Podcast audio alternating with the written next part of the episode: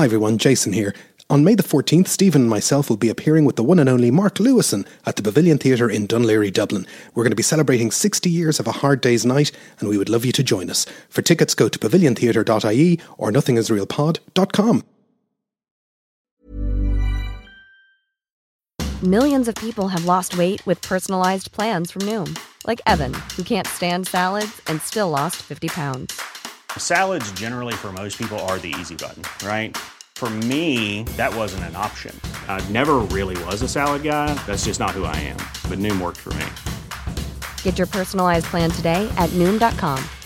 Real Noom user compensated to provide their story. In four weeks, the typical Noom user can expect to lose one to two pounds per week. Individual results may vary.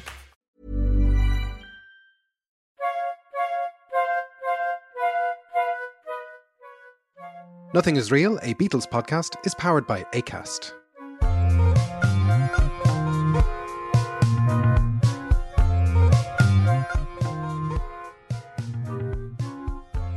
Welcome to Nothing is Real, a podcast about the Beatles. My name is Jason Carty. My name's Stephen Cockcroft. And we're live on tape from Dublin and Belfast. This is part two of All Things Must Pass. And for this part, we're going to focus in on one song. And that song is uh, It's Johnny's Birthday. No, is My Sweet Lord, um, which you all might have heard of. Uh, a massive hit and the lead single from the All Things Must Pass album. Uh, there is multitudes to tell about the song itself, wouldn't you say, Stephen? I would say so. And it's a, you know, this would have been the first thing that people heard from solo George. And, uh, you know, it almost wasn't a single at the time. And it might not necessarily have been the most obvious choice for single. Sometimes these things are obvious in retrospect.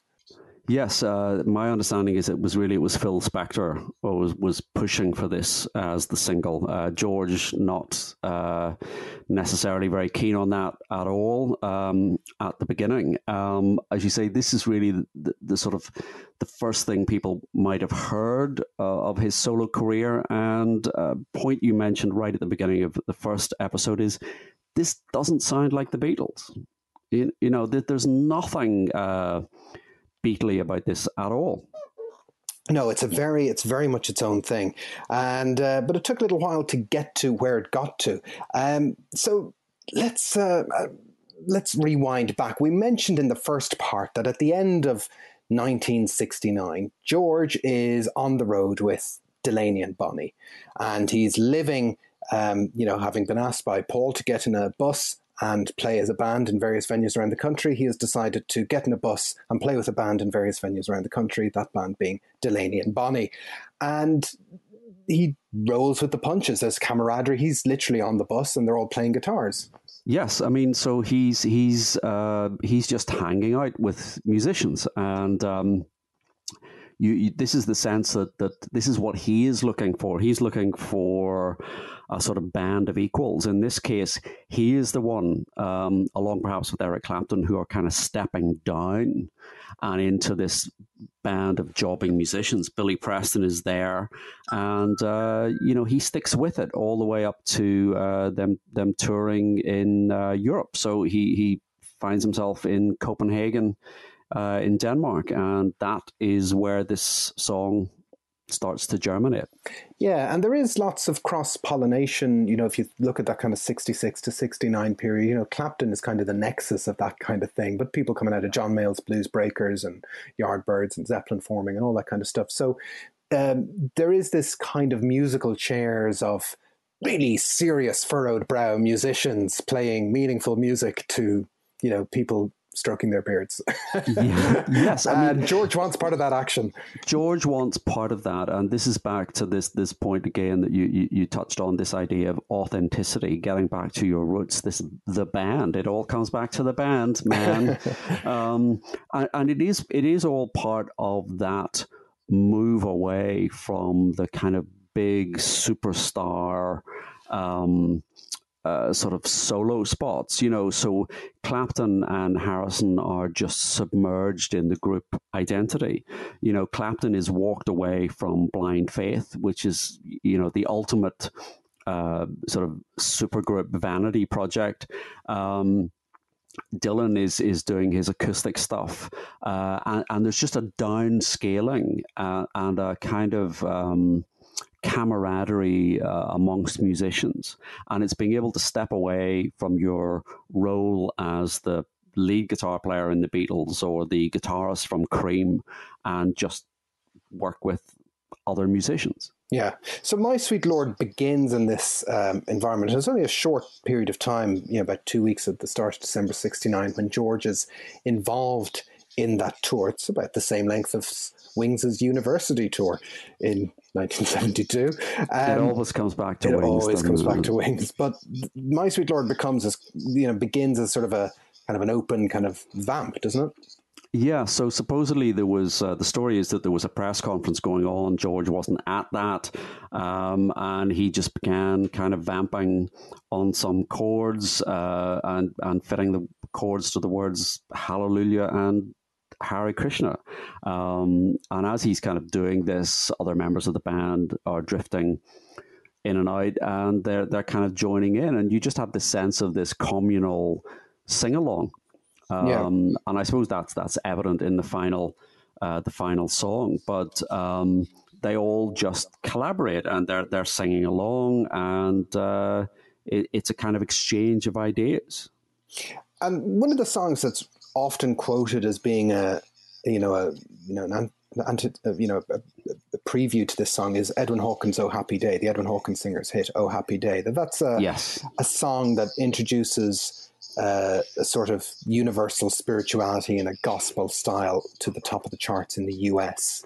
Yes. Um, and there's certainly some of the DNA of that song is into My Sweet Lord, and that would have been in George's mind. I think I think that's true. I mean, I've heard Billy Preston or read Billy Preston interviews where he said, you know, George asked him, you know, how do you write a gospel song?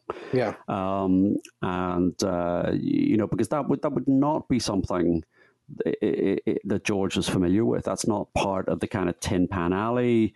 Uh, it's not part of the Chuck Berry. It's not part of the R and B. It's not part of the, the, the sort of brill building stuff. So this is this is new to him. Mm. Um, uh, so so so yes, it, it's the Edwin Hawkins uh, "Oh Happy Day" uh, big hit, and most importantly, in the public domain. Um, yes, which is something important. that might come back to haunt George, as we'll discuss in a few moments. But Delaney Bramlett thinks that they were responsible for yes. My Sweet Lord. Yes, I mean he, his his story is that that again George is is trying to write you know how do you write a gospel song and he starts singing Oh my Lord and his wife starts singing Hallelujahs in reply and lo and behold the song is pretty much written, the refrain is written. Um, there, there, was a very good piece in, in Mojo in 2001 by John Harris. Mm. Um, and he, he he compares that to the fisherman saying, you know, it was this big, the one that got away, um, that, it, that, it, that it's just a bragging uh, story, and he doesn't give much uh, credence to that. Um, yeah. But uh, but but it does seem either way. I think I think it is. It does have the, the its origins in a kind of collaborative sing along. Yeah, and my kind of feeling of it is that you know it, it's possible that the song might never have been thought of again by any of the people on that bus. Yeah. Only it becomes this massive hit twelve months later, and they're like, uh, "Wasn't that something that we were singing on the bus? Yeah, kind of, yeah. sort of." And whether it's the exact same or partially the same, you'd still attribute it to something that happened in your presence, I suppose the royalties on the bus go round and round. um, now, the thing I've always found um, interesting is that, you know, George's version of My Sweet Lord is not the version that people hear first. No. Um, that uh, well, if people were listening, that is because he does end up giving it to Billy Preston, and uh, he his version comes out before George's. So technically, George's version is a cover version. It's a cover version. Yeah, yeah. Um, so um, George George is co is co-producing uh, Billy Preston's second album for Apple, Encouraging Words, and that comes out in September 1970. So George, is, as you said, originally thought he might give this to Edwin Hawkins. Uh, yeah. You know, but it, it ends up, and at this stage, it's unfinished. I think there's a general sort of acceptance that, that during the encouraging word sessions, they're still working on this. And uh, we may put up a link to Billy Preston's version, but it, it is different. I mean, it, it, it you obviously know it's the same song, but it is a very different um, very different arrangement. Um, so it's still a work in progress. It's a very flexible thing. Yeah, and it's it, I guess that's the the nature of the song itself. Uh, I mean, obviously George's final version is so hugely familiar because it becomes yeah. so huge.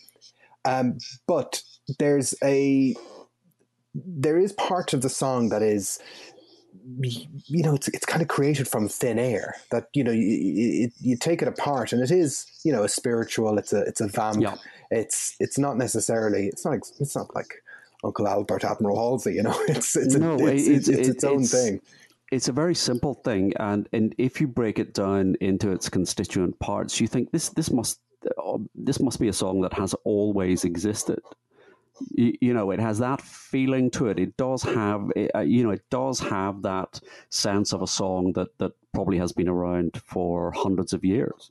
Um, but uh, as I say, it's still being worked on. It's being fleshed out, and the Edwin Hawkins singers are actually in England touring uh, at the time it's being recorded by Billy Preston, and they they actually make an appearance. Um, so I mean, it's got very good gospel credentials. Yeah, and that recording is in January 1970. So actually, it's quite hot off the skillet uh, from Delaney and Bonnie by the time he hands it off to Billy Preston. Uh, but the flip of that is that you know Billy Preston then sits on it for nine months. You know, whatever notion yes. that this was some massive hit in the making wasn't uh, obvious to anyone at the time. No, and as I say, if you if you listen, we put up a link. It's it's a very different song, and um, although there were plans when "Encouraging Words" comes out in September 1970, this was going to be the single. So uh, on, until uh, until the record company realized what they had in George's version. And it's worth saying that Encouraging Words is a great album. Um, it's a very good album. Yeah, very, very good album. So it's it's five months later um, that George starts to approach recording My Sweet Lord for All Things Must Pass. Yeah. And um, it's it's huge, isn't it? What the sound they managed to get. It is, and I mean, I think this is this is the quintessential example of of what uh, you know Phil Spector can do with uh, a couple of acoustic guitars. a couple, yes, all playing. you know, he, he, he he he sort of the thing that thing. Uh, you know, I was listening to this again. Um, it, it, the song again in the remastered version, and it the, the production is spectacular. I mean, it's crystal clear. You can hear the guitars. Yeah. Um, so you can hear the individual instruments, but at the same time, you have a sense of a sort of massive sound. But it's not the sort of bombastic, over the top sound that sometimes infects uh, a few of the songs on All Things Must Pass. It's it's yeah. a spectacular piece of production, particularly if you compare it with the Billy Preston version and if you compare it with the sort of various cover versions that followed uh, in its wake. And I think it's, but yeah, and it's as you say, the bombast is kind of missing because it doesn't really have any orchestral overdubs per se. No. The overdubs are mainly choral in nature. And yes. they're all George, isn't that right? Yes, they're all George. So, where, uh, generally speaking, where you he- see uh, credit to the George O'Hara Smith singers, that's George. And, uh, you know, Spector has remarked on, on, on George's ability to harmonize with himself and to construct that type of vocal arrangement. And, um, you know, it was, I'm, I'm, sure it's only within the past few years that I realized that that was George. I mean, I assumed that was the massed ranks of a, a choir or, yeah. or uh, singers that he had got in, and but he painstakingly did this and overdubbed and built up and it, the choir effect, and it's it's really quite striking. It is. It's got uh, yeah. It, it's kind of got Bohemian Rhapsody uh, prototype vibes yeah. going on with this yeah. kind of self self overdubs, or even good old Jeff Lynne would be known to be doing a bit of that as well. Let's uh, move on. Let's move on. Got to squeeze in a reference somewhere, Stephen. Um, so it's uh, it, it's got this kind of touch on it, and you know, it has this kind of girl group feel as well. It's, yes, which and, and this is where we, yeah blur some lines. It it does. I mean, it, the, the Preston version is the Billy Preston version is very clearly it's "Oh Happy Day." Yeah, but gospel. It's a gospel thing, but you know, George doesn't come from that uh, tradition. So we're talking the Chiffons, 1963 hit. He's so fine. He's so Um, fine. And this- nobody nobody notices this as far as we know in the studio. Nobody starts to mention this fact that it sounds like this other song before it's made. Apparently not. Apparently not even Phil Spector. Yes. Uh, the master producer of girl groups in the early. I mean, he he. Uh, it's a carbon copy, uh, you know, and this is Phil Spector's doing the arranging and the producing, and it, it comes out that way. And you think, was Phil? Did he not notice, or was he not present it, it might in have been inverted commas? But it, well, he might not have been present uh, because he wasn't present for some of it. But it, it might have been the fact that the song is taken on so many forms and has been so familiar and has become embedded in the months of being put together and being bounced from the tour bus to Billy Preston to, you know, the. Uh, you, you know, to George himself, um, that you know, it just had kind of passed them by. They'd just kind of gotten used to it for being its own thing, and Yeah. certainly one of the things that pushed this to the prominence, uh, uh, the, the, the, the he's so fine issue, was the fact that it did become the single because the initial plan was that there was going to be no single from All Things Must Pass. That's right. That's right. There was going to be no single, and then there was uh, talk of "Isn't It a Pity" being the single, and then it was actually uh, Alan Steckler in Apple, uh, along with Allen Klein and Phil Spector. They all started pushing for "My Sweet Lord" to be the lead single, to be the single that was going to promote. George not confident about this at all, and you you can you can see that. You can see it's although there's a clear sense with this album, I think that he's he's wanting to put a lot of clear blue water between himself and the Beatles. This is this is quite an extreme example of that. I mean, you just cannot uh, uh, comprehend this song ever having been released by the Beatles. You know, we all we all play that game of.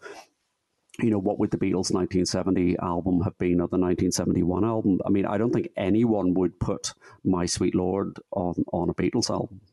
It, it is a credit to the song itself that it transcends what it's about, even and it's also transcendent. But Yeah. you know, if if if you were to read on paper, say in September 1970, that George Harrison's debut solo single ahead of his debut solo album is going to be a big four to five minutes spiritual sing along Hare Krishna style chant, Yeah. you would have thought, oh. I hope I like his new direction.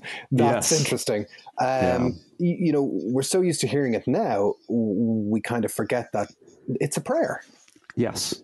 Yes. That's, And- that, that's what George from the Beatles put out as his debut solo single, a prayer. Yes, yes. And uh, George says, uh, again, this is a direct quote, he said, I was sticking my neck out on the chopping block because now I would have to live up to something. But at the same time, I thought, well, nobody's saying it. I wish somebody else was doing it.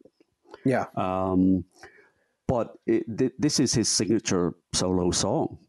And you know, we talked in the McCartney episode about the McCartney album that that album kind of comes out as a blank slate. That Yeah. you know, there's no McCartney album. He's keeping it under wraps, and then there is this McCartney album, and people are disappointed in a way, or they're kind of you know, they're, they're, they're it's not what they expect, or they're kind It's of not what surprised. they expect. Yes, it's not what they expect. And we mentioned on that episode that, you know, could it have been different if maybe I'm Amazed came out as a single three weeks beforehand Yeah. to kind of usher people in to say, don't worry, there's there's this thing on this album. You know, it's a friendly song. Um, you know, Do you, know, do you know? You think if that had happened, they might have been even more disappointed when they got the album. yeah, there's there's a, um, there was a, there was an interesting thing I was reading recently um, about uh, how uh, Steven Hyden, who's a journalist who's written this book about Radiohead, but he was also interviewing um, uh, Jeff Tweedy from Wilco, and they were talking Yeah. about how people's impressions of albums get formulated around one song, and normally it's the first song on the album. That whatever song you put up front on an album, that is what people will think that album is about, you know? So if you put a quiet song up front, people think, oh, this is their introspective album. And it just might not necessarily be true. And I think it's also true for lead off singles that a lead off single can, you know, create a friendly space or a friendly Yes. song to say, you know, I you know I love this tune. This is great, and so it gives you a nugget of love to bring into whatever album's about to to follow.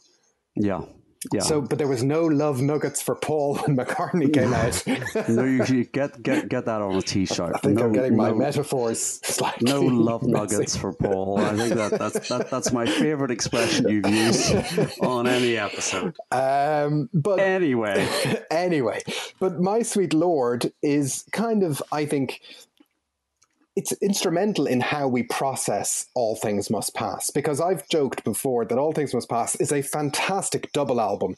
And, uh, you know, I try to ignore the fact that there's a an album of Apple Jam. If, if, if All Yeah. Things Must Pass had come out with no single and Apple Jam was LP1, we'd have a different feeling about it today that's so, true. so all this stuff, all this context is important, and My Sweet Lord is really important in terms of how we filter our love of All Things Must Pass. I think I, I- think that that's I think that's right. Um, but the other thing is, I mean, it's a, essentially an acoustic song. So for all of the um, the sort of Phil Spector production, I mean, people talk about how over the top Phil Spector's production is on the album, and it's very sort of overblown. And you know, George talked about that as well. But actually, you know, people tend to forget that more than half of all things must pass is essentially acoustic. Yeah. It may be arranged by by by um, uh, Phil Spector, and it may may have string arrangements by John Barham, etc. But it's a it, it's an acoustic album, and when the sort of big bombastic songs come in, they tend to overpower that. But uh, as you say, uh, My Sweet Lord does kind of set the tone. Uh, the thing that fascinates me is that although you had Spector and Allen Klein pushing this as a single, did they did they have any conception of uh, just how huge it was going to be? I, they can't have. I mean, they obviously knew it was special, but uh, they can't. You know, the, the, it still casts a shadow today. You know, You know, I mean, I, what are the numbers? I mean, it sells a ton. Yeah, so I mean, some of the numbers here are it says worldwide sales amounted to 5 million copies by 1978, and by 2010, it had sold 10 million copies. Um, And there's a great quote uh, from Rolling Stone here, which is uh, in 2002, they said it is as pervasive on radio and in the youth consciousness as anything the Beatles has produced. I think, I think I don't disagree with that.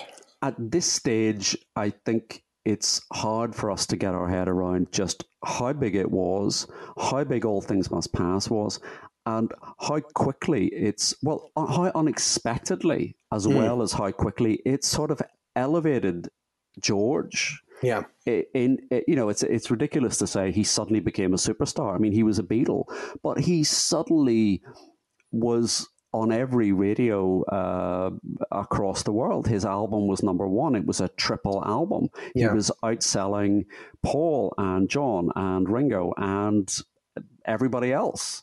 But this, Uh, it also had that uh, undefinable thing, and it, it's a bit of a lame phrase, but this kind of X Factor thing. It grabbed the zeitgeist. It was its Yes. moment. So it spoke to people. It delivered in a way that people delivered. It, uh, you know, it, it, it had a mysticism to it. And as we said in the first part, it was a.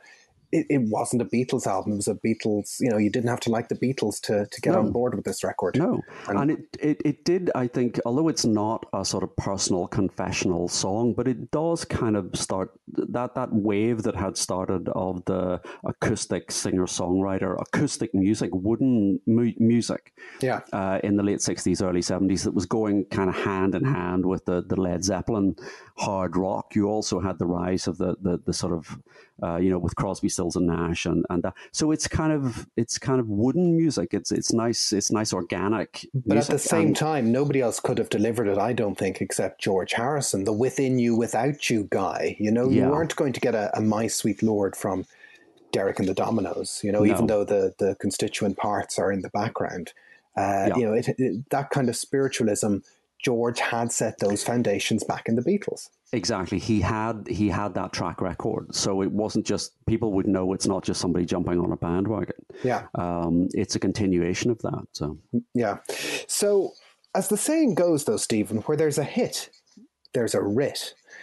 and um, it doesn't take long um, for the the lawsuit to drop about my sweet lord um, being so close in melody to uh, the song "He's So Fine," which was written by uh, Ronnie Mack. So it's actually the 10th of February 1971 where Bright Tunes, the publishing company that own He's So Fine, put out um, you know put out the paperwork to sue Harrison and Harrisongs and Apple Records for copyright infringement. So we're talking about two months after the single and album come out that the, the, the writ is there. So it happens pretty quickly.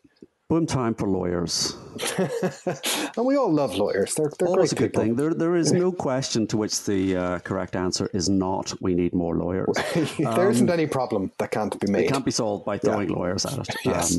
Um, uh, um, so, there's an interesting footnote. There's a, there was a cover version of My Sweet Lord that you pointed out to me by the Belmonts. Yes, formerly Dion and the Belmonts. Uh, yeah. So Dion has gone his own way, you know, a teenager in love, Dion and the Belmont.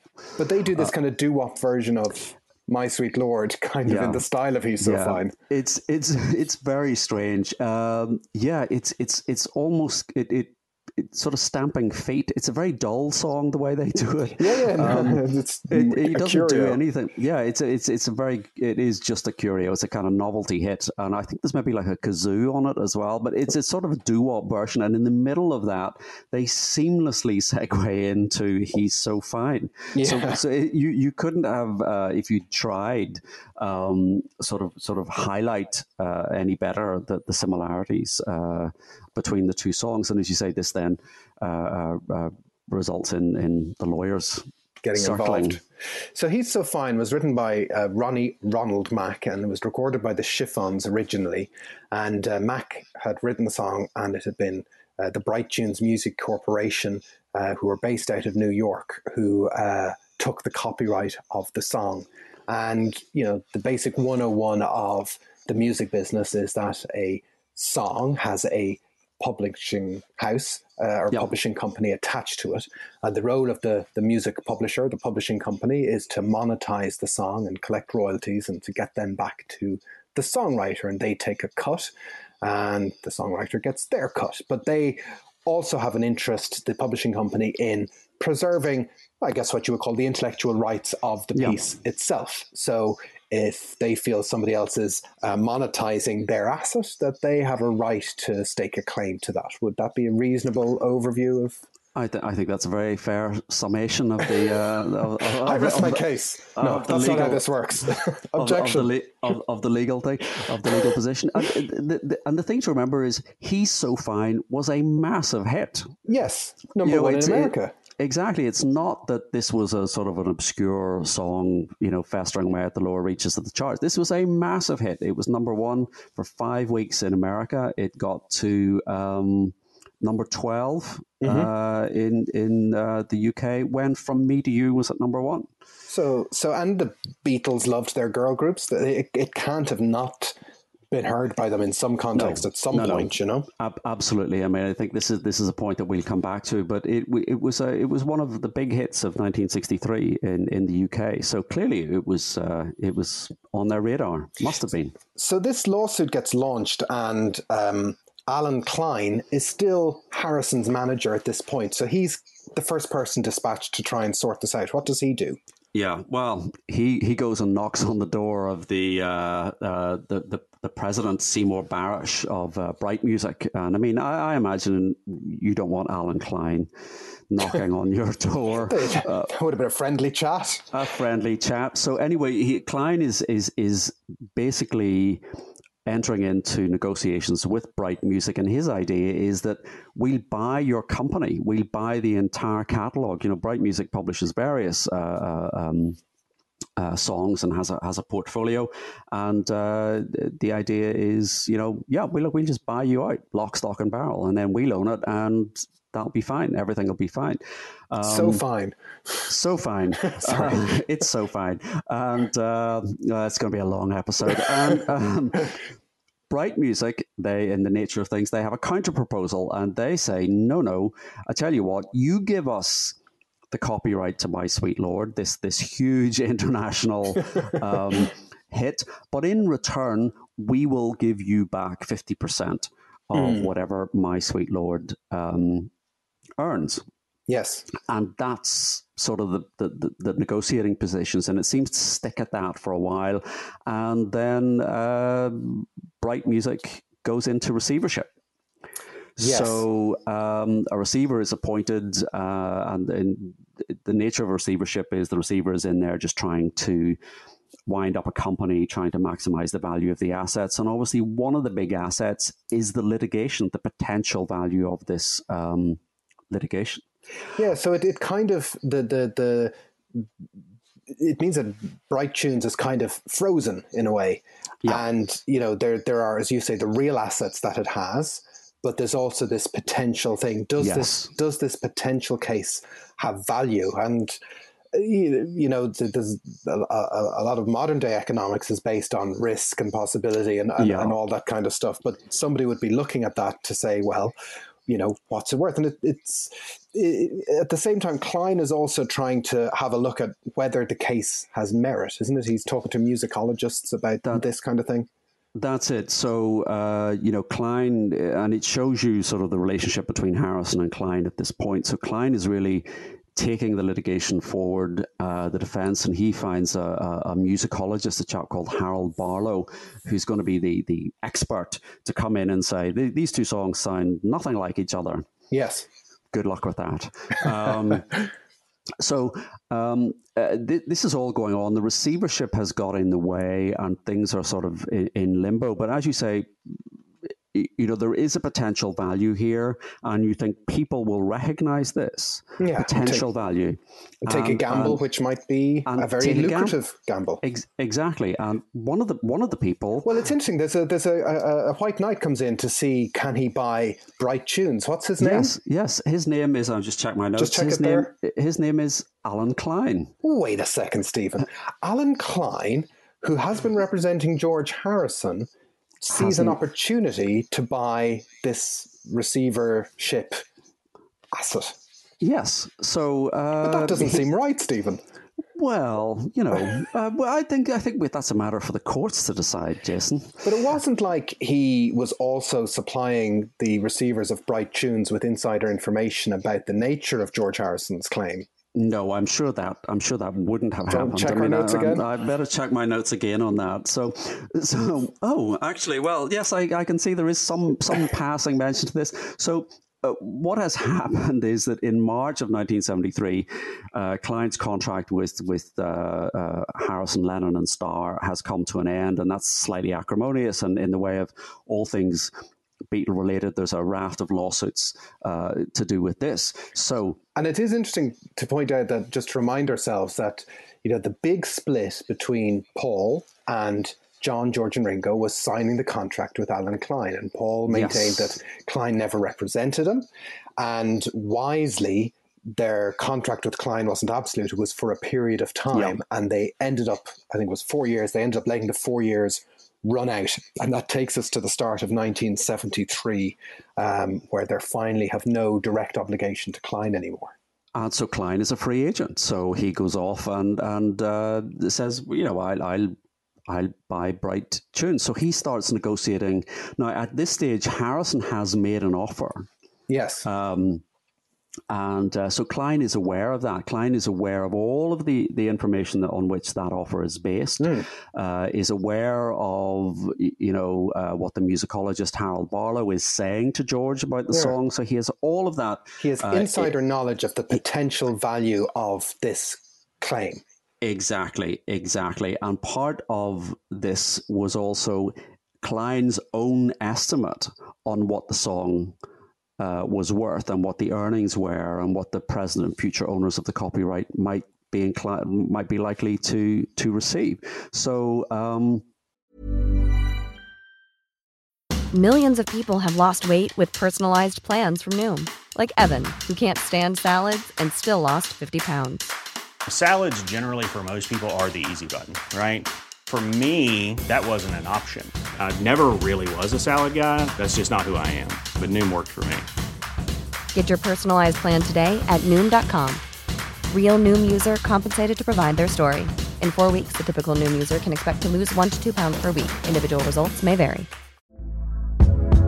Hey there, it's Michelle Norris. I'm host of a podcast called Your Mama's Kitchen. When I travel, I'm usually looking for a way to find a taste of home when I'm not at home. And one of the things I love to do when I am at home is entertain. And Airbnb allows me to do that. When I was in California recently, I rented a house that had a great kitchen. And when we were sitting around the table, we we're all thinking, we're in someone else's house. Someone could be in all of our homes as well. If you have a home, but you're not always at home, you have an Airbnb. Your home might be worth more than you think. Find out how much at airbnb.com/slash host. The next step uh, takes place in February 1976, and this is the, the, the case actually goes to court uh, in the US in New York, and George attends the proceedings, clutching his guitar and um, you know he's called upon to you know from the witness box to actually demonstrate um, the chord progression and how he wrote it and go over the background and the experts are there and, um, and and George's offer at this point, the offer he made before the trial was was what about one hundred and fifty thousand dollars, one hundred forty eight thousand dollars. That was okay. in Jan- January nineteen seventy six. He was so that's what's been turned down. Yes. But he doesn't have a sense that Klein is involved in trying to buy Bright Tunes behind his back. He doesn't know that yet. At, not at this stage. Not okay. at this stage. Not at this stage. Um, so ultimately, the outcome of that trial is that in September 1976, the court finds that uh, Harrison had subconsciously copied He's So Fine. Mm. So the judge says uh, perfectly obvious that the two songs are virtually uh, identical, and was con- they were convinced that neither Harrison nor Billy Preston, in his arrangement, set out to to take the melody, but that's not a defence. Um, the key point here is they had access to the uh, uh, recording of "He's So Fine." They knew it, and that is that is sufficient. Yeah, it's it's uh, the, the they talk about in the ruling, don't they, about this intent to infringe. Yes. And, uh, you know, I don't think there was ever any claim that George intended to go out and copy He's So Fine, but they don't have to prove the no. intent of him to copy the song because they the, the, the subconscious aspect of it is what the, matters and the song just sounds like he's so fine and that's that that's it. And the, the, the, the, ruling went to appeal on that point, and, and the appeal court was very clear in saying you, you can establish this infringement of copyright if the two things are substantially the same and the second composer had access. Yeah, uh, is the word that they used, and Harrison conceded that yes, that he had heard it, you know, when it was popular. So he acknowledges that back in '63, um, he had heard the song, and that was sufficient to establish the second point, which was access. But it's interesting because there have been other, you know, many um, plagiarism cases in uh, in the before and afterwards. And um, there's a great book by Clinton Heylin called "One for the Money." If anybody wants yes. to look at the history of music publishing, because let's take a step back for a second. You could argue it's kind of preposterous that you own a song. That's true you know, it's uh, the um, you know, the, it's it's a construct that says that these things have a value that are, and a right, and it's you know, it's yeah. it's it's uh, you know, there is a history to all that, and, and as Clinton Heylin's book, One for the Money, uh, outlines the last 140 odd years of music publishing because it wasn't a thing at once upon a time, and then it was a thing. That's it, and and and uh, you know, the, we've seen recently, you know, you've got issues like sampling and and and and that kind of copyright infringement, and a lot of developments in copyright law. It's not my area, and I don't. I'm not giving anybody legal advice, but. Um, but it, it, it, it is very clear that this, this notion of subconscious uh, mm. copying, um, and th- th- this really sets uh, you know a direction for copyright law. This this is this is a kind of a big case in, in establishing a principle, and and uh, you know arguably a lot of what we're seeing in copyright cases it, even today stems from the principles that are set out in this in this case. Um, but even the, the, the notion of access doesn't like I've heard of copyright cases where access doesn't matter. So one of them would be um, Noel Gallagher versus Neil Innes for yes. "How Sweet to Be an Idiot," um, the Neil Innes song being copied or plagiarized into the Oasis song, whatever.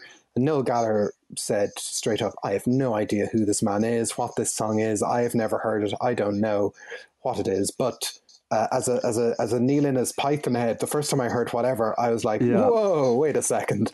And uh, you know, Neil Innes gets a co-writer credit, Yeah, uh, or I got mean- a co-writer credit uh, on the back of that. So even access isn't necessarily. No, I mean Um, what what what what you have to realize is that um, you know copyright was will be applied differently in, in different jurisdictions. There will be different tests, and and and generally, uh, you know, these cases take place in the states or in the UK and uh, wherever you think you have a, the best chance of succeeding. So. The, the, the recent case that was settled where we, we established that Led Zeppelin never copied anybody um, I think that's what it said. Um, uh, you know, a lot, a lot of the early uh, stages of that litigation was around whether uh, uh, Jimmy Page could have heard the song. the, we're talking about the Um, Spirit song, isn't Spirit it? song. Yeah.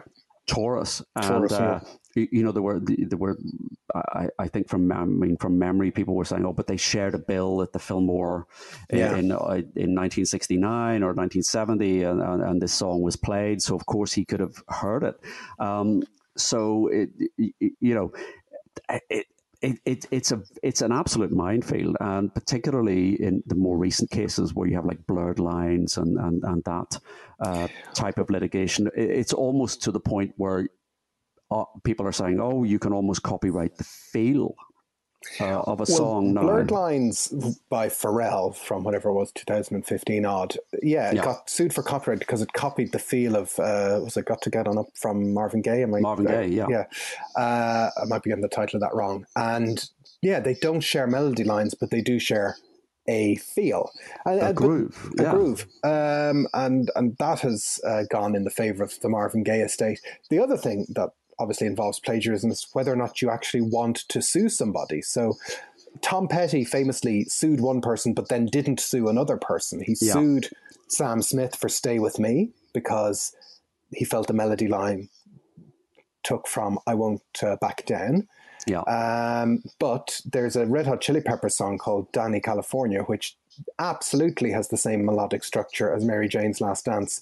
And Tom Petty was like, "Yeah, sure, don't mind the Chili Peppers; they're all don't right." Yeah, they're they're okay. Uh, I mean, so I mean, it- what, yes, one of the one you know one of the one of the easy options here is just to give give the other person a writing credit.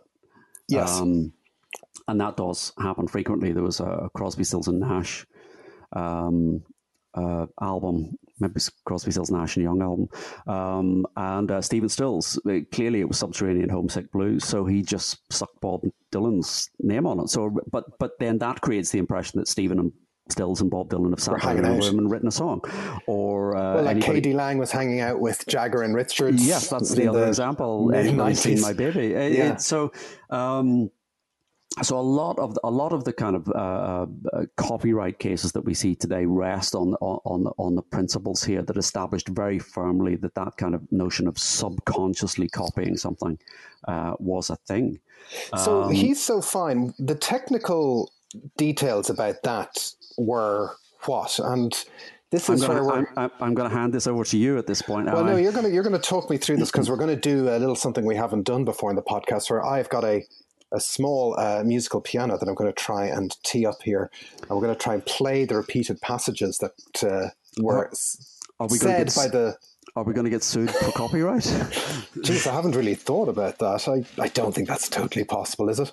I don't know. Um, We'll we'll soon find out. We'll, we'll soon find out. Let's see. Uh, so, what was the technical musical motif that they had a problem with? Okay, so He's So Fine consists essentially of four repetitions of a very short, basic musical phrase, which they called motif A. And uh, that's sort of altered slightly to sort of fit the words of the, the lyric. And then that is, so that's four repetitions, and then four repetitions of a second short musical phrase, which they referred to in the trial as motif B. So if you let me know when you're geared up uh, to play the first. Uh, Okay, Stephen, I think I'm ready. I'm going to lower up here. Can we? Uh, can we can hear that? Can we? Okay, so uh, the first phrase was uh, "Sol Mi Re" motif A. Is that right? So that goes to uh, uh, that goes to that's the Sol Mi Re motif. Those three notes. And what's the second one? So la do la do. okay. So so la do ti do so la do la do. That's so la do la do. There you go. There you go. So, what the musicologists were saying is that neither of those motifs is particularly novel. Mm. But the but the four repetitions of A followed by four repetitions of B is almost unique. So you're talking about four repetitions of each motif. Of so those, repeat, and then four repetitions of. This That's is it. great. This is top That's podcasting. This is top podcasting. So, My Sweet Lord uses the same motif A, slightly modified to suit the lyric, four times, followed by motif B, repeated three times, not four, as in uh, He's So Fine. Yeah. And um, then there's a sort of, in, in, in, place of that fourth repetition, there's another little kind of uh, passage. And the harmonies of both songs are identical. Yeah. So it really hinged on that uh, the the repetition, the the sort of cons, the construction uh, of, Yes. of of using those two separate uh, motifs. And I mean, I'm assuming at this point everyone will have gone and listened to uh, "He's So Fine." I'm sure we can all listen to it in our in our minds. Yeah. Um, so I'll, I'll just put my piano away, amazed by my um, uh, musical Dexterity. skills. Oh, it's Yeah. just extraordinary. So George is essentially found guilty. Um, so then it becomes That's, the well, monetary, that, that's that's not a word we use in a civil court, could I say? But I but and he's sent to prison, isn't that right? And he's sent to prison, and where he languishes to this day. So Uh, we don't we don't we don't like to use the word guilty in civil Okay. proceedings. liable is that what I'm, is that the word? liable. We'll we'll accept liable. Okay, We'll so he's accept liable and he goes to jail. No, he doesn't. But he's liable, and uh, the liability becomes a fiscal liability. Is it does so? There's then a second uh, uh, uh, element to the trial where they have to say, right now that you're guilty, sorry, liable. um, uh, then we have to work out, uh, you know, how much money you're going to have to pay by way of uh, compensation. And um, w- one thing that we should say at this point is that George is not having a great time generally because he's his contract with EMI has come to an end, and EMI decide uh, to put out a best of compilation, pretty Yeah. shoddy, pretty shoddy uh, compilation. But naturally enough, they put My Sweet Lord on that compilation, so it's earning more money. Um, and similarly, the chiffons themselves in 1975, just to you know uh, emphasize the point, put out a cover version of "My Sweet Lord." Excellent. Um, so he, it, it's just continuing to earn money, and this all has to be uh, factored in. So they start then arguing about um, or, or making submissions to the court as as to what the financial settlement uh, should be. So basically, the court or the judge has to decide how much money is is generated by My Sweet Lord, and how much of that money was due to its similarity with He's So Fine.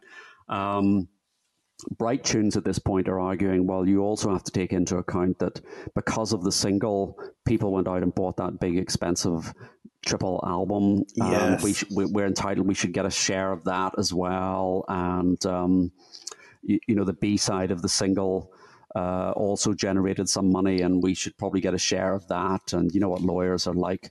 Lawyers. Um, so I bet he regretted putting out his Love Nugget ahead of his album then, you know, well, because it all added up.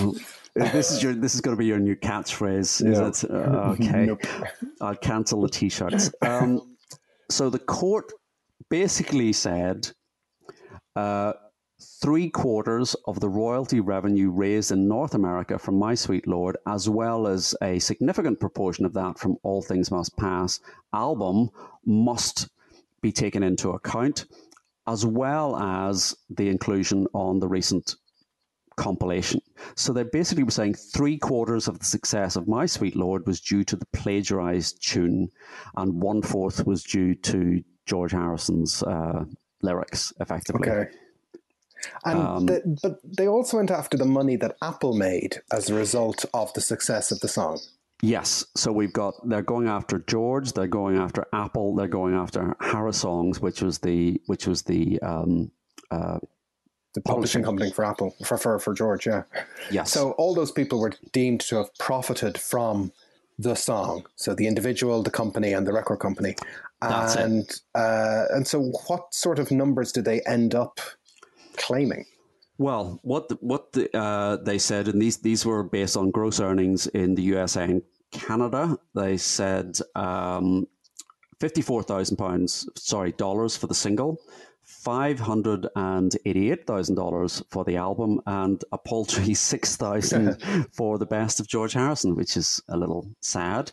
Um, So that's George's personal. that's uh, that, what that's they've really calculated as what he made yeah. from that song. and then they looked at uh, Apple. Yeah. And of course, George would have been receiving money from Apple as, as a sort of shareholder. But um, the similar formula there was $130,000 for the single, $925,000 from All Things Must Pass, and slightly more respectable 21,500 for the best of George Harrison. So. Apple are on the hook for more money than George. Yeah. So the total gross earnings for My Sweet Lord, two point one million dollars. All right, and they've said that three quarters of that has to be handed over as damages. That's it. That's Okay, it. so that So- gives us what about one point five? Well, it's Yeah. one million five hundred ninety nine thousand. So a little bit of haggling, but yeah, just shy of one point six six Okay. million. But hmm. in a, in another twist, Well, where is Alan Klein in all of this?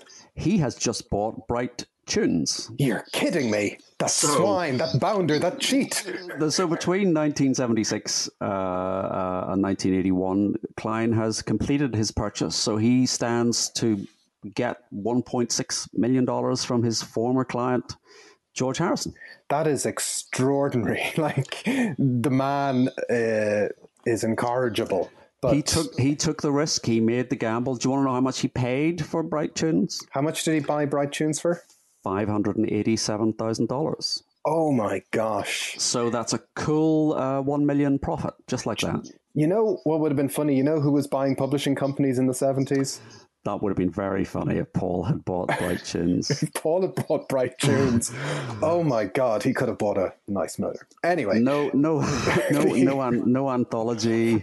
Oh my uh, God. No phrase about nothing. I mean, that, that would that would make his override look uh, paltry. So Alan Klein, uh, in the background, has bought Bright Tunes for five hundred eighty-seven thousand, which, irrespective of the catalog, man, music publishing houses were cheap to buy in the seventies. It was Yeah. a great investment. Uh, he buys that for five hundred eighty-seven thousand, and then George has this. 1.6 million that he owes Bright Tunes. So basically giving Klein a potential million profit. If only there was Yeah. some way to appeal or say that's not fair to the court.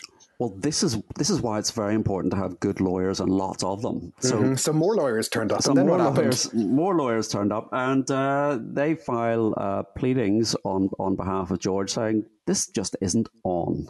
This isn't. This is not cricket. No. And uh, the the judge agreed and said, you know, this is this is an outrageous. Uh, uh, breach of your fiduciary obligations to your former client, and uh, you cannot be allowed to profit in this way. You're a scallywag, Mr. You're a scallywag. I think he actually used that word, and uh, perhaps not. It was an American judge. He probably used Okay. something much more earthy. Um, so he he basically said, uh, "I tell you what, George can pay you five hundred and eighty-seven thousand dollars." The price you paid for Bright Tunes, George will give you that money back. Yes, and George will get bright tunes. Well, he certainly gets. He's so fine, um, and he uh, he. In the end, Klein doesn't make a profit, so he looks like he's cruising to make this cool one million profit, and in the end, he gets his money back, and money George gets the whole thing closed. That's it. um, Uh, and in essence, you could argue if he owns He's So Fine, George hasn't really lost much. He hasn't lost much except all those Legal legal, fees. fees. Yes. Do we Uh, know where the fees were assigned to in the case? Probably to Well, doesn't does I think it's either George? I think it's George that makes a comment at one point that we, you know, we put a bought a lot of lawyers' swimming pools and put a lot of lawyers' children through college. So uh, collectively, a so like that's that's a like that's a bad thing. That's a bad thing. Um, but, but, essentially, but essentially, George ends up owning both songs, and all is well. All is well. It casts a long shadow. You know, George sang the song live on his brief touring jaunts, um, but I think he certainly had an axe to grind about the whole um, "My Sweet Lord, He's So Fine" affair for the rest of his days. For a man who was um, naturally tilted to being somewhat sour and cynical, it, it, it proved a lot of his feelings right about how I, these things were done. I, I think that's fair comment. I think that's fair comment. And uh, um, should we we talk about this song? We should talk about this song. So this song is from 1976. It's a George single, and it's on the album 33 and a third. And you, you know, you realize going through all the facts and figures for for this episode is that. Uh, you know, this song the song when it comes out, this thing is still very much a live wire. I'd always thought this it, song had come out when everything was finished, but that's not the case at all. That that that's not the case. I mean, the the the, the judgment uh, he's he's been found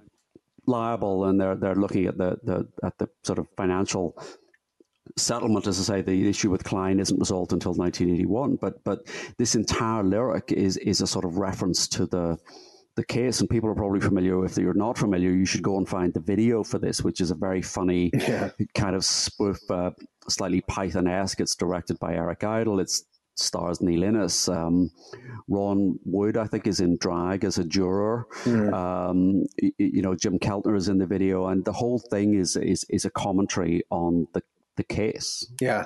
And the song has this line, uh, this tune has nothing bright about it. See, folks? Bright tunes. It's, it's very clever. Um, yeah, and it's got Monty Python voices and all the rest. Um, there's a great quote from George here from 1978, which is uh, uh, I won't do the voice. As far as I'm concerned, the effect the song has had far exceeds any bitching that's been going on between copyright people. It's just greed and jealousy and all that. Give them the song. I don't care. But I think he did care, Stephen. I think he did care. I think he did care, and I think you're right. I think I, I think it it was just one more confirmation of the sort of terrible uh, way in which he felt he'd been ripped off all the way through the Beatles and and uh, and on through. Um, uh, uh, my favorite last word in all of this is from 1980, John Lennon's Playboy magazine, because all of this kind of plays out during the years where John is is is, is very quiet. But uh, shall I read it out? Yes, you um, can read. You he can says, read uh, John says he, i.e., George, he must have known, you know, he's smarter than that. He could have changed a couple of bars in that song and nobody could ever have touched him, uh, says the man who wrote Come Together. Uh, but he just let it go and he paid the price. Maybe he thought God would sort of let him off. I think that's really funny. That is very funny. I thought God would let him off. Yeah. Just turning um, Winding George up. Um, um, yeah. Ringo Ringo was much more charitable. Oh, really? Uh, what did well, he say? He, he said, oh, you know, yeah, no doubt the tune is similar, but how many songs have been written with other melodies in mind? It's much heavier than the chiffons. He's just very unlucky that somebody wanted to make it a test case in court. Yeah. Um, and, and, so, you know, way back at the, the start of this episode, you know, we were talking about the song and the spirituality of it and how great it is. But just like life itself, we've become bogged down in talking about the ins and outs of the lawsuits. It would put a man off uh, the public sphere of performance, wouldn't it? I thought you were going to say it would uh, put a man off lawyers. But, not at um, all. They, they keep all. the world going round. Um, let's talk about a couple of. Uh, uh, to wrap up, let's just talk about some of the different versions of My Sweet Lord that are out yeah. there because it is a song that endures and, um, you know, it, it, it, does pop up time and time again. So uh, there's George's live version, so the concert for Bangladesh and live in Japan. So I guess they're two extremes. Concert for Bangladesh, it's still very much a new, fresh yes. piece of the, the universe. Uh, live in Japan is kind of a different type of thing. It is, but on each of those live albums, you can hear the crowd reaction. I mean, particularly particularly concert for Bangladesh. I mean, there's a huge uh, response mm. um, when, when, he plays that uh, song, and that, that, and that's a that's a that's a very kind of stripped back uh, version. Um, um, and you can hear George uh, breaking off the main melody line to sing the backing vocals uh, there as well. Um, and and then live in Japan is, I mean, I have my own feelings about live in Japan. I think it's a bit wan as a live album. You know, I think is, it's unfortunate. I mean, it's a bit of a lost opportunity. I think so. That that's an album that I think really could do with being remastered and remixed. And I, I, you know, possibly my understanding is, you know, Clapton played a few songs each night on those set, and I think there's a kind of slightly expanded version of that album waiting to come out. Yeah. Um, it uh, there was a review at the time. Uh, Mm-hmm. And it said it's like listening to paint dry. Well, I Um, still sometimes the, the best George album, although it's heartbreaking, is the concert for George. That's an amazing live document of an amazing body of work. it is, it is, it is. Um, it was in good, between- very, very good. It was very good on the night. It was very. Was it? Why? Do you know someone who's? Oh, never mind. Um, uh, the um, there is a version, of course, in between those from uh, December 1975, when George Everyone, Harrison everyone's favorite version. uh, George, uh, obviously in thrall and with uh, with his great friend Eric Idle, appears on his post Python TV show Rutland Weekend Television, and he, basically, if anyone hasn't seen it, it is very funny that George spends the whole episode wanting to talk about pirates or do pirates. Yeah, he's And dressed then- up. He's dressed up as a pirate and wants to be in in in, in a sketch involving Yeah, pirates. and he keeps getting elbowed off the show. And at the end of the show, there's this caption card. George Harrison sings. George descends down a staircase, playing the intro to Sweet- "My Sweet My Sweet Lord." Lord. And then what happens? Then he gets to the microphone and breaks into a sea shanty. Uh, to- Yeah, Uh, how he wants is- to be a pirate. where how he wants to be a pirate. It's a pirate's life for me. I sailed the BBC, so it's full of. It's very funny. It is very funny. Even though we spoiled the uh, punchline, it's still still I'm worth watching. sure most of you all have seen it. Um, and, and then towards the end of his life, George revisits the song uh, one more time uh, for the re-release of uh, All Things Must Pass in at the start of 2001. The Yeah. slightly belated 30th anniversary edition, just like we're probably in the in the realm of getting a slightly belated 50th. 50th anniversary edition. And I have to admit, the 2001 version of My Sweet Lord, I love it. It's it's it's definitely it's like those kind of Joni Mitchell, you know, later in life re-recordings. It's it's Yeah. definitely someone who's 30 years down the line. It's infused with a little bit of Dylan. Um, it's got a little bit of playfulness to it, but I really I really like that take, the 2001 version. It's funny because again, that that's a it's a it's a version that really divides people. Yeah. Um, some people just cannot stand that song, that that version, that they kind of, and it's very different. And and I mean, I've heard people comment on other podcasts. There are other podcasts. Um, I'm sorry, I've been listening to other podcasts. Um, Behind my back. sort of saying, you know, it, it, it strips away everything that was great about the original in terms of that driving acoustic guitar, and it kind of seems to slow things down. I mean, it's it, it- he took the basic tapes. Uh, from 1970 and just sort of built them up again and embellished them. But I, I, I agree with you. I, I, I like it. I don't think I prefer it to the original, but um, But it, do, it doesn't erase the original. People get No, very no. precious about these things. So it's like, oh, I've got an extra version of My Sweet Lord, you know, which Yeah. is is you know he's singing it in a much more personal, and reflective. You know, this is a guy who's looking at a different set of circumstances at the turn of the millennium, kind of I, I, vibe. I, I think so, and I, I, I, it hadn't occurred to me, but you're absolutely right that it, it, it is a direct kind of uh, you know parallel with those Joni Mitchell recordings where you you're singing a song uh, with the benefit of 20 years experience and hindsight, and uh, there is something kind of playful about it, and uh, I suppose that maybe maybe indicates you know he he put all the plagiarism, the litigation, all of that behind him. Yeah. Um, so that's worth seeking out if it's if it's uh, not something you know. As as a postscript, apparently there are no new melodies anymore. Are there, Stephen? No, I, I, I think all, everything has been everything has been done, and copyright law is at an end. According to the, this is a this is an article that I found in the Independent, the UK uh, newspaper, in February 19, uh, 2020, um, where a musician had actually used an algorithm to generate every possible melody there ever was, or Yeah, ever he- could be. A, a piece of software that can generate three hundred thousand melodies a second and created a catalog of sixty-eight billion eight-note melodies that were copyrighted and pushed into the public domain. So everything is in the public domain. Ah, well, I can put it in the hands of my lawyer, but can I make it stand up in court? Isn't that kind of what we need to wonder about? That's that's what we kind of wonder about. I can't believe you went with that joke. I do apologize. Um, but uh, yeah, it's it's it's quite a tale, the tale of my sweet lord. Um, but look, you know, whenever we talk about these things, our number one goal is just to make you think of the record and to go back and pull it off the shelf and um, have a listen, because uh, that's what it's all about. Um, but uh, you know, it's it's one of the great songs, isn't it, Stephen? It is. It is. It's it his is. Signature, George's signature song. It is George's um, signature song, and and went back to number one uh, for January two thousand and two after his his death, and rightfully so, really. So, can we say it was the first number one single by a solo Beatle, and so far it's the last well, solo number one single. Fingers crossed for Lavatory Lil. Let's see how that one works out. Um, so, uh, but what do you think, everybody? Uh, I think we know what you think. Everyone likes My Sweet Lord, but you can get in touch in all the usual places.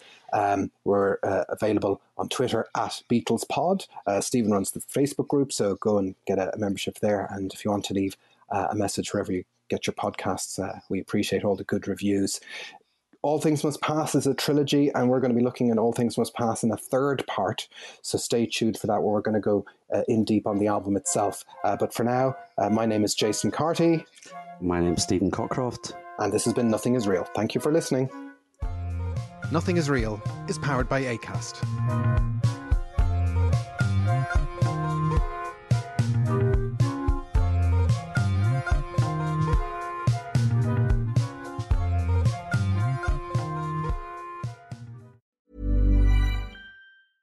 Even when we're on a budget, we still deserve nice things. Quince is a place to scoop up stunning high end goods for 50 to 80% less than similar brands. They have buttery soft cashmere sweaters starting at $50, luxurious Italian leather bags, and so much more. Plus, Quince only works with factories that use safe, ethical, and responsible manufacturing. Get the high-end goods you'll love without the high price tag with Quince. Go to quince.com/style for free shipping and 365-day returns. Thanks for listening to Nothing is Real. We hope you enjoyed today's episode, and if you did, why not become a member? You'll get access to ad-free content, bonus episodes, and so much more. Follow the link in the show notes, sign up on Acast Plus, or visit our website nothingisrealpod.com.